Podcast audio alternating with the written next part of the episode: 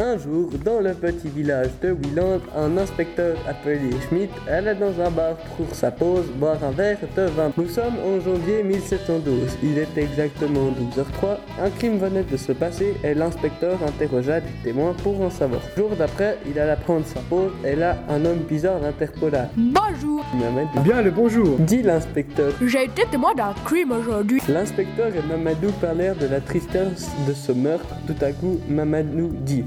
Là pendant ce meurtre. Je suis le colocataire de la victime. L'inspecteur répliqua. Ah, vous arriveriez à me le décrire? Oui, à peu près.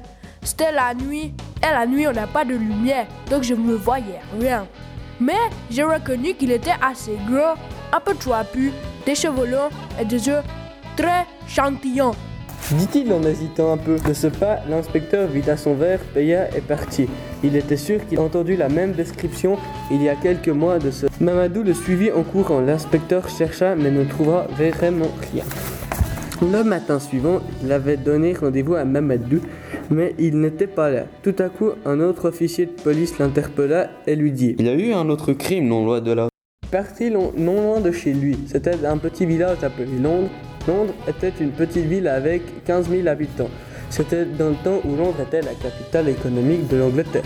Il arriva à Londres après deux heures de trop. Le chef des inspecteurs lui dit. Un crime horrible vient de se passer. L'inspecteur cria. Là-bas, un homme s'enfuit. Les inspecteurs prirent leurs chevaux et partirent au galop. L'inspecteur Schmidt et son cheval Rominou commencèrent à rattraper le délinquant. Tout d'un coup, Schmidt arriva à côté du tueur. Le criminel sortit une fourchette, mais Schmidt n'eut pas peur. Sortit un trombone et sonta sur le tueur. Les deux hommes étaient par terre, le combat était lancé.